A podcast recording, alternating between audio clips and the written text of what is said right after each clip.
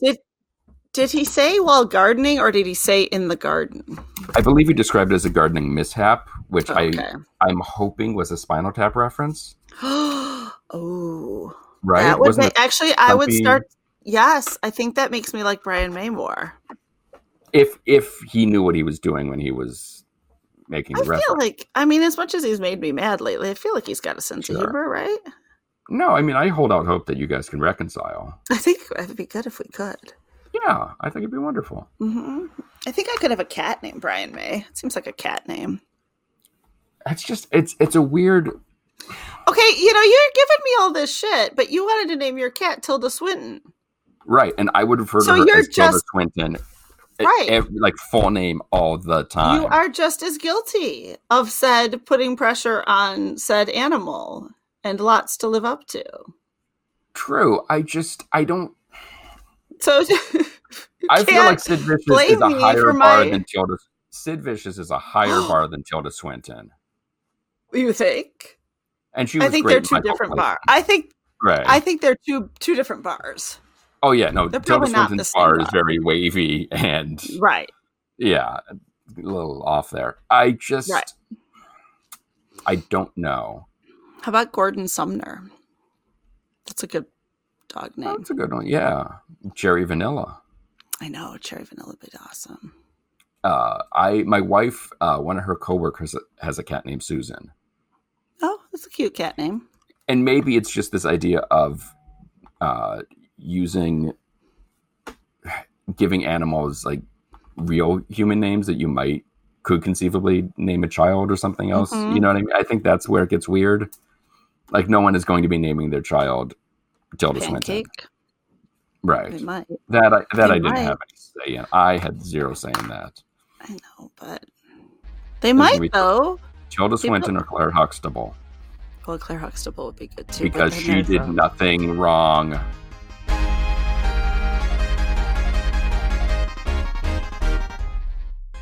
This is Why, with your hosts, Heidi Hedquist and Luke Poling.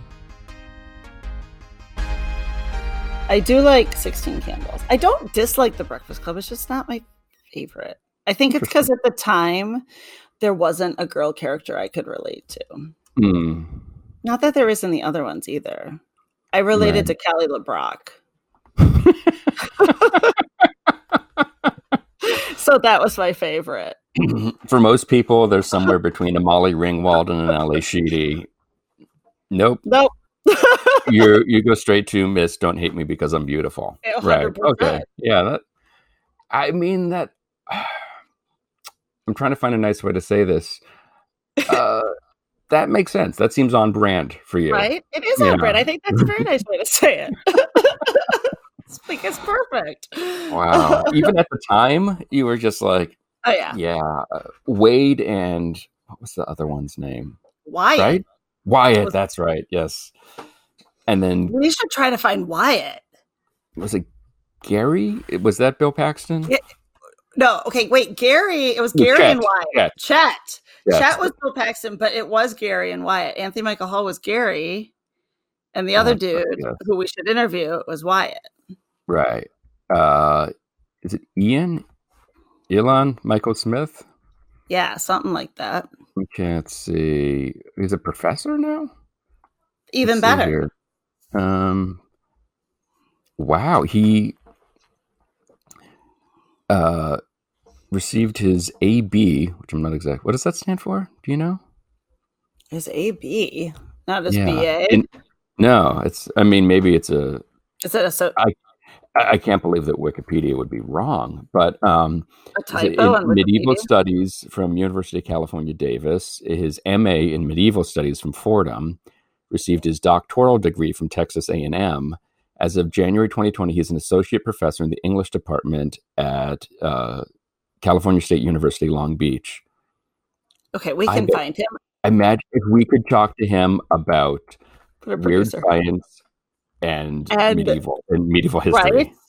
Um, And, like- the plague. And what yeah, about the plague? Like, how does this relate to the last plague? Like, is it better? Yes. Is it worse?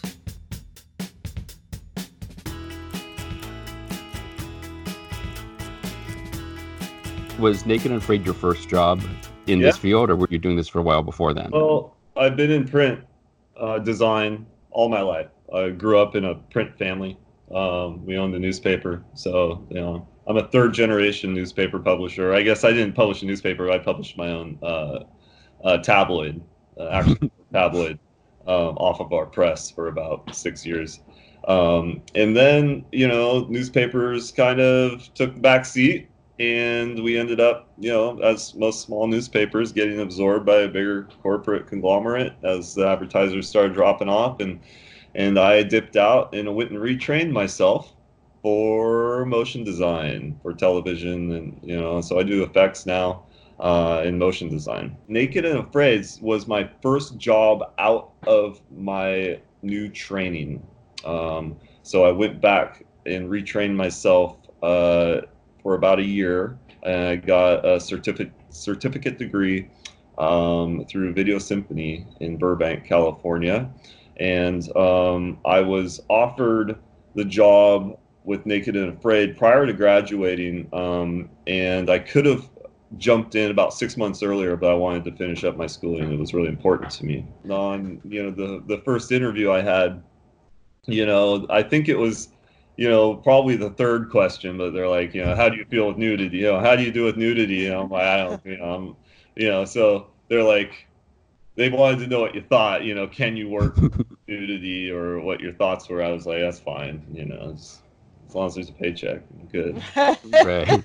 It was the third question of the interview. Yeah, because they want to know if you can do the work, you know. That's a good point. Sure. yeah. And they were like, okay, it's kind of like if you're going to be offended or if this is going to be something that you can't see day in and day out or function with, or if there's a problem at home, you know, it's it's, it's new. Yeah. It's it's Yeah. nudity. It and at the same time, you know, yeah, you, and you have to be. With this show in particular, it's you know there's a lot of securities around it, obviously. Sure. Mhm. So you know, so yeah, it was interesting. But yeah, they they wanted to know, you know, are you okay with nudity? And I was like, sure. I kind of knew what I was getting into. Yeah, it's like kind of in the title. Yeah. I don't know. yeah. So I mean, that's it. Not like all jokes aside, like that is a very important job on that show, and that is a very big, quote unquote, first job. it it is. It was it was a little weird and however I'll tell you about how important the blurring is for Naked and Afraid.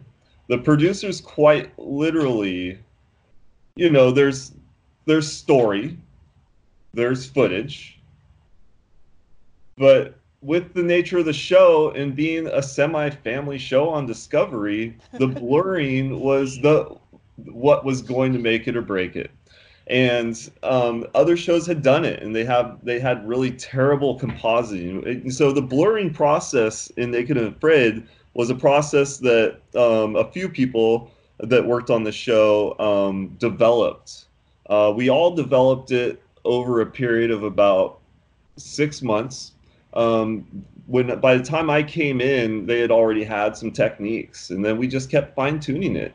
The the um, you know the post producer Marco Jolson, he basically his mandate was I want them to look like Barbies.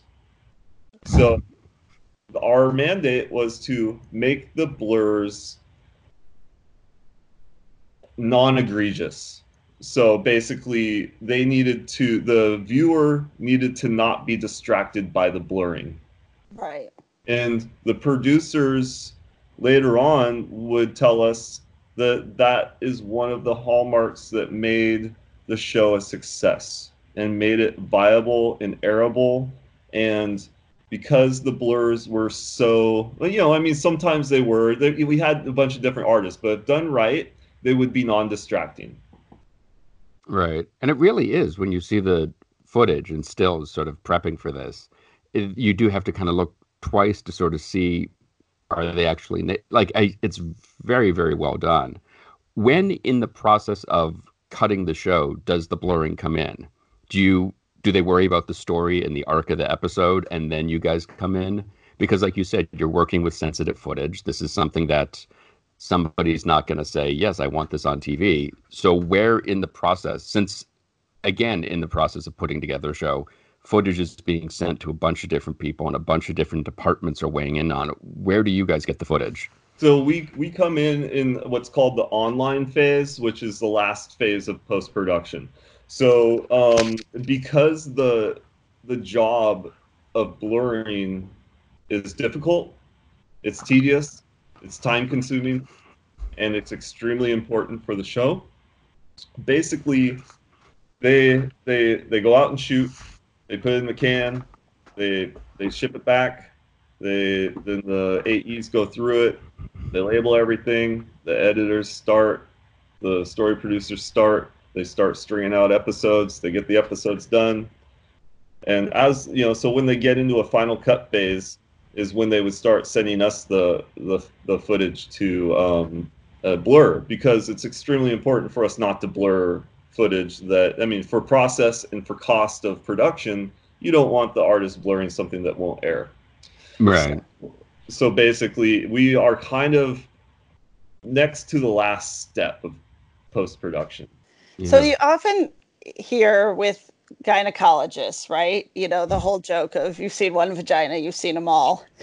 Did it ever get to that point with all those naughty bits in front of you?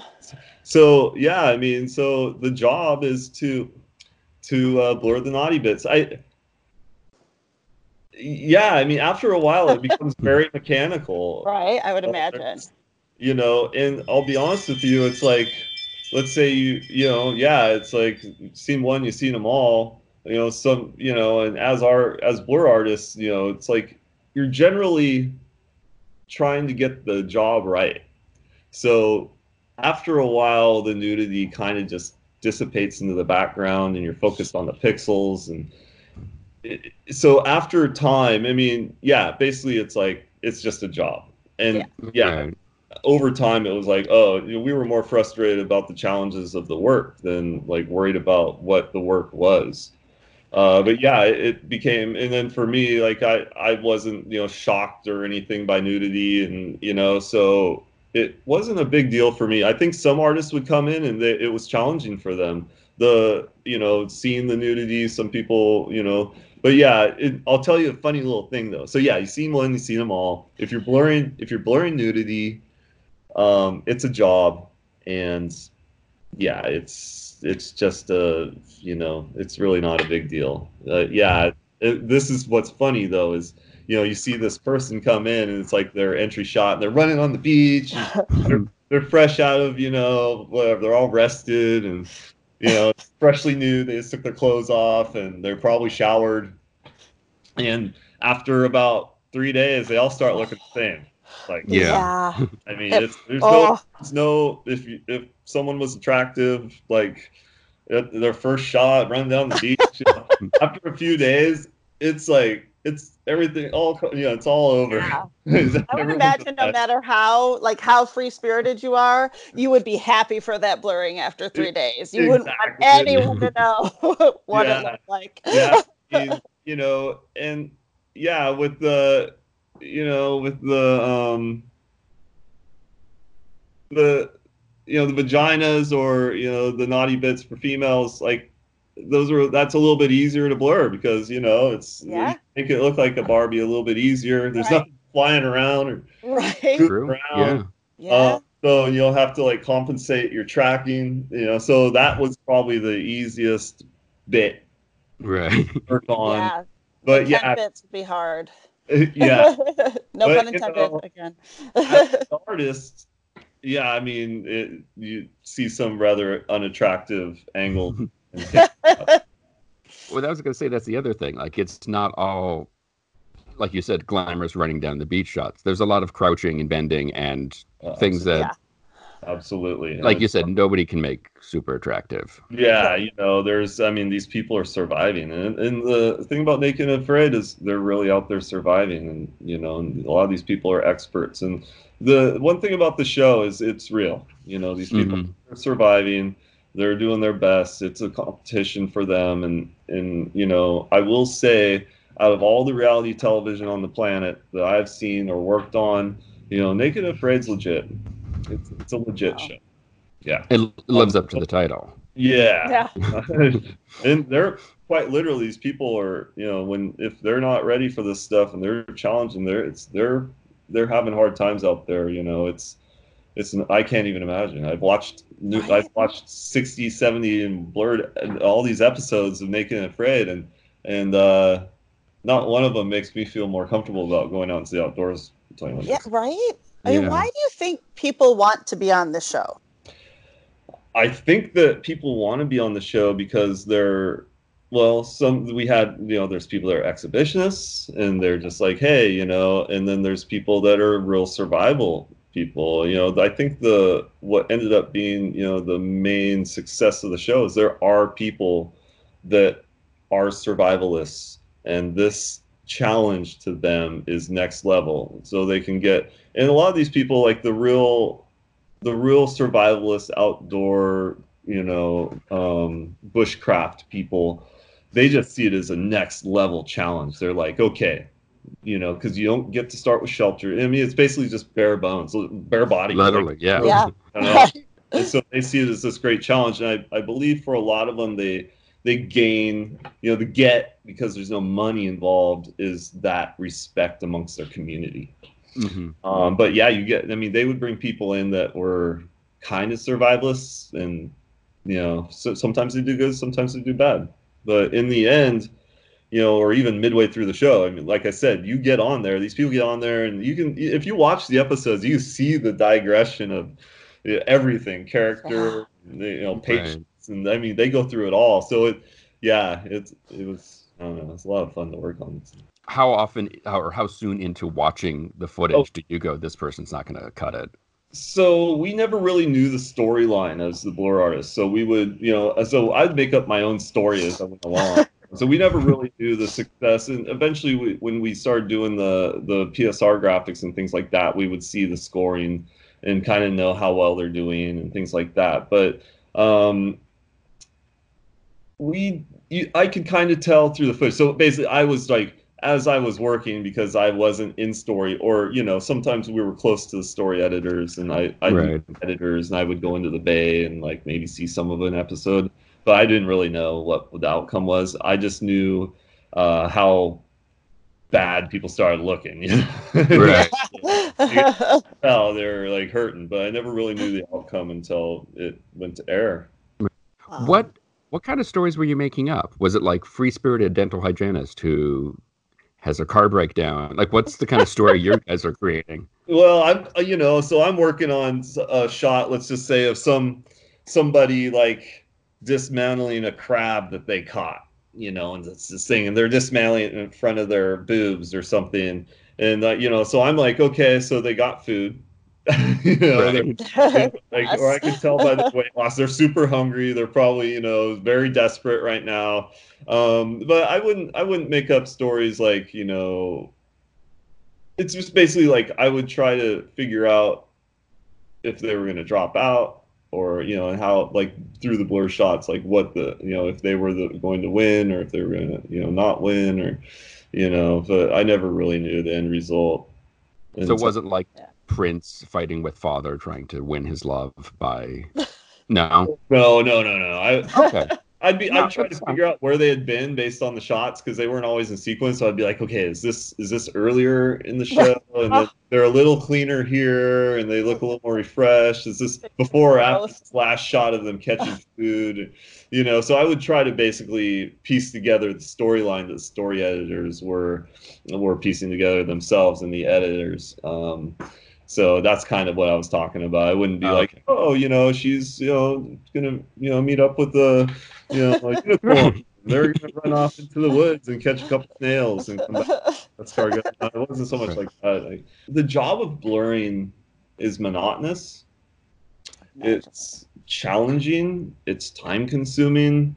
Um, so that for that reason, it was hard to maintain people and to have people stay because of it, there's a lot of rotoscoping. I can we can talk about the process.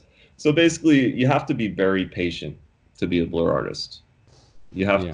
to be okay with just basically rototrack, rotoscoping and tracking, and um, Yeah, so a lot of the time it's very technical and it's very tedious. So we should actually, you're right, we should explain rotoscoping. That's when you're selecting in part of the image, Yeah, highlighting it, or in this case, blurring it, and then moving forward almost frame by frame and readjusting that blur as necessary. Correct? absolutely. So let's say so the the blur artist's job is extremely challenging on Naked and Afraid, and the reason that is is because you know you have naked people, and the purpose, the job is to blur out the naughty bits. Um, now, the reason we use rotoscoping in Naked and Afraid was because to make the blurs as seamless as possible, if someone's let's say you know you have to say someone's working on something they're weaving a basket to catch fish um, and they're doing it in front of their naughty bits we would have to literally rotoscope out all of the fingers and the hands and, and all of that and then recompose that back over the blur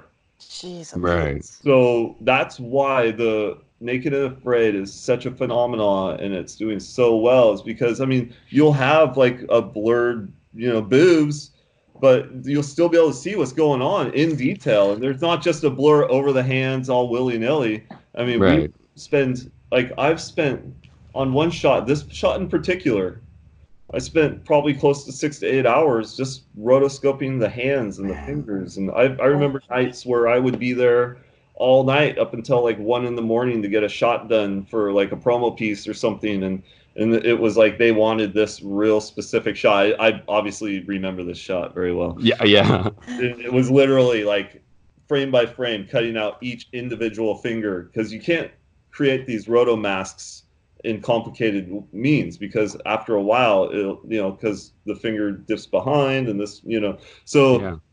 It's very extremely tedious and detail orientated so we would have to rotoscope the arms the fingers the hair um, anything that would come in front or over of the naughty bits Right. Mhm. so, and and then at the same time, we'd have to do a lot of compositing. In like, we came up with a Luma key technique for um, like, let's say they're running through the jungle, um, and they go behind a tree.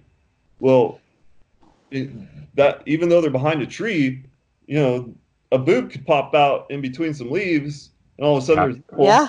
you know, happens to all that of us. one frame. So um, early on, we had a gentleman by the name of Adam uh, Burns, and his job, like, he was, um, I think, uh, associate uh, post producer or something. He would he would have to watch through every frame of every episode and make sure that there was no nudity. You know, so he so that's our note passes because we're blurring stuff, and sometimes we would you know we'd like miss a frame you know because we're our jobs are so in depth i mean we're looking at like leaves and like sometimes Right. photo have to rotoscope out a leaf but then what we did is we created other techniques like this luma key technique where we could luma key out the green and recomposite that back over top you know after we blur. So naked and afraid the job of the blur artist is technically a compositor job. It's it's hmm extremely complex and a in television problem you know like other compositors there you know there's all these different levels of composite right? You've got your motion picture compositors and then you've got your like television effects compositors kind of like i am that's what i specialize in. And then there's a blur compositor. Right. Yeah, so it's extremely so we do a lot of tracking. So you, we'd use Mocha to track and rotoscope. Um, but when it came down to getting a good track on certain things, we'd like exhaust every possibility. Sometimes you get a good track, sometimes you don't. Did you have to use spe- specific language? Like, did you have to refer to parts as certain parts? Did you have to use technical terms or? Yeah, you know, we um there were all kinds of funny different little things that, you know, we would name you know, bits and pieces. What I Um, you know, because we'd all be going stir crazy in there, so we'd start making up stuff. And um, but yeah, there. But you know, for the most part, it wasn't really a part of the conversation. You know, nip slip that was the nip slip. You know, because that Right. would be in post. Like, oh, there's a nip slip. That would be a note for us. Like, oh, shot five oh oh one two three four. You know, has has a nip slip in it. That would be like one of our notes, and we have to go try to find that. Um, you know, but yeah, I mean, I it, off the top of my mind, I can't remember too many. Uh, I think Yes, you can. I can see it in your face. You're I holding back. Come on. I think Just I tell us prefer the chinchilla, the chinchilla. You know, someone hasn't shaved. All right, Um, like a male that hasn't shaved. Yeah. You know, like there's like a dirty rat hanging around. You know. um, But I get it. Did anybody ever get in touch with you asking that their blur be bigger, just for Absolutely. simple? Yeah, I mean, we have we have like you know some of the because because most of the stuff had already been filmed, and then they would bring back in like certain talent, um, or the survivalists would come back in. They'd be in the office, and sometimes they'd they'd we'd be working on their episode, and it was uh, very awkward. You know, you got someone, All right. Hey. Hey, bro, you know. like, nice to meet you. Really Oh, we've fun. met. Yeah. Yeah. um, and now you're standing right here. It's a little weird, but Yeah. uh, they'd be like, "Hey, yeah, make make the blur a little bit bigger. Can you do that?" Uh-huh. I, that happened more than once. I was gonna say that must have been a frequent. Right. And they and they weren't joking, were they? no, they were like, make, No. Yeah. Yeah. Now, the also I know you guys were termed the Blur Man Group. yeah. Was that a self uh, self definition, or was that something someone else on the production So- team gave you guys? The Blur Man group was, I think we kind of came up with that name. Um, we were, you know, the team. We were pretty proud, you know, of our work going into like year three, and and we we ended up. Um, there was an interview with uh, Playboy, and I believe we kind of it, we just kind of needed a catch. You know, we would we would have like little parties and you know office parties and things like that, and everyone would start loosening up a little bit. And we'd we'd kind of come up with you know little catchphrases. But we came up with the the name Blur Man Group. I think was originally for that article. It was kind of just you know they needed some type of like uh, something to call call us. hmm you know. So it was just a catchy little like you know tongue in cheek thing we came up with. Right. Now you've since gone on. Just looking at your resume, um, you're working on the arrangement for E, and it sounds like you've been consulting and working on a bunch of other shows. Has there ever been a job you've had since Naked and Afraid that was more challenging and more specific on a, just every single episode? There is a lot of work to be done before this is ready for broadcast.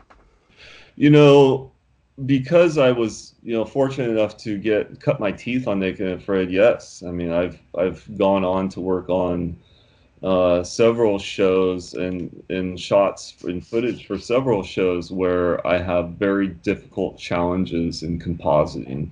Um, So the answer is yes. There wasn't nudity so much, but I've done a lot of background removal.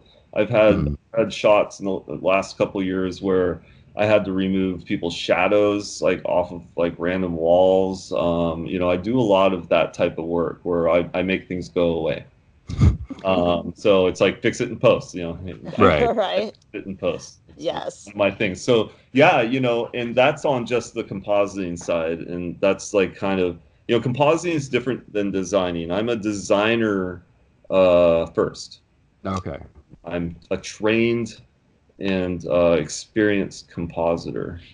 Um, believe that because I'm a, a, a regular artist and I paint and I have always done that all my life, and then you know having started designing advertising at a very young age, I um, so my design was there first. I you know I my first schooling I went to the Art Institute in the '90s, and I you know I and I studied everything to be a publisher, and I you know I helped move along our our family business um, into the digital age. So I was already like very much of a designer and technical. Um, so the hard, so yes, like any composite job, uh, depending on what the ask is, is extremely difficult. They never really get easy. Some are easier than others, but they're all challenging in their own way. They they all have their their own beast. Um, now, so I would say that the job doesn't necessarily get easier. Um, my techniques get better, and um, but you know things take time. I I've got faster hmm at work, um, which is you know I'm extremely efficient. Uh, then then there's you know and from that point I I've gone back to being a designer. And um, most recently over at Fox, I was art director for some of their social media stuff. Um, and so that job, so on the designer side, that's probably more difficult than it's a different type of pressure.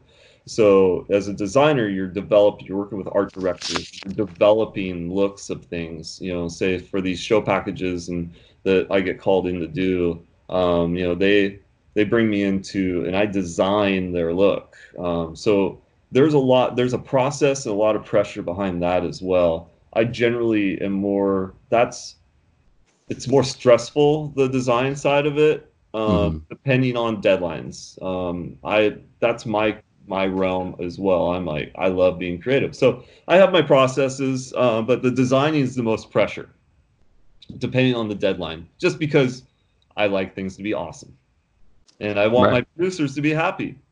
So it, it's it's always uh there's you know I've I always say it at the end, you know, even though the process is difficult, there's never a bad note. So producers, that's their job. Help us get to yes, help us get to air and it's going to look the best. I my job as a designer is to flush things out and make get to a point where the producers are happy and the network executives are happy and they sign off.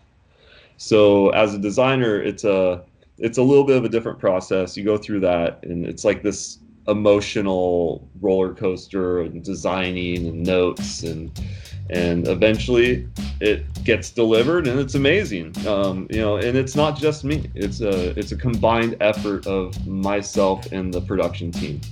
Um, and I I think that's the most rewarding aspect of the job for me is knowing in the end I've done my best um, we've gone through the process. We've delivered a graphic or something that you know executives are happy with, and and if it gets ratings, then then we're we're all happy. For more information on Erin, what he's been up to, what he's working on, and for visual effects, visit his website, which is erinTgavin.com. That's E R I N T Gavin.com. Be sure to follow Why the Podcast on Facebook, Instagram, and Twitter, and check out our YouTube channel for some additional great Why content. If you're so inclined, please leave us a review and let us know how we're doing. Today's show was produced by myself and Heidi Hedquist. Our reluctant executive producers are John Sove and Sandy Stone. Our graphic designer is Samantha Mustonen. Our intern is Randy Jeanette. The theme song was performed by the Electrosynth Magnetic Polyphonic Orchestra. This one's for Philippe. Thanks for joining us. Flash, we're coming home.